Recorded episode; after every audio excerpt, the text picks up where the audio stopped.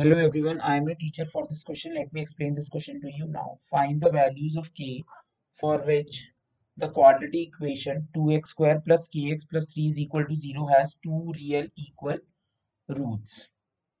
हमें इक्वेशन दी हुई है 2x square plus kx plus 3 is equal to 0. अब हमें बोला है कि डिस्क द जो इक्वेशन है उसके जो रूट्स है रियल एंड इक्वल रूट्स हैं तो हमें के की वैल्यू फाइंड आउट करनी है। अगर रियल रूट है that means b square minus four a c equal to zero क्योंकि ये डिस्क्रिमिनेंट होता है तो बस हम इसमें वैल्यू पुट कर देंगे। बी हमारा के स्क्वायर है minus four into two into three is equal to zero k square minus twenty four is equal to zero k square is equal to twenty four k is equal to plus minus two root six Therefore,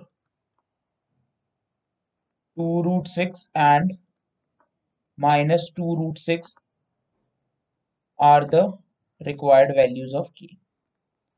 Are the required values of k.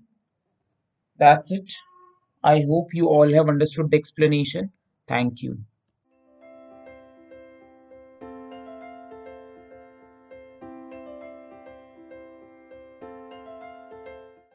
This podcast is brought you by Hubhopper and Shiksha Abhiyan अगर आपको ये podcast पसंद आया तो please like share और subscribe करें और video classes के लिए शिक्षा अभियान के यूट्यूब चैनल पर जाएँ।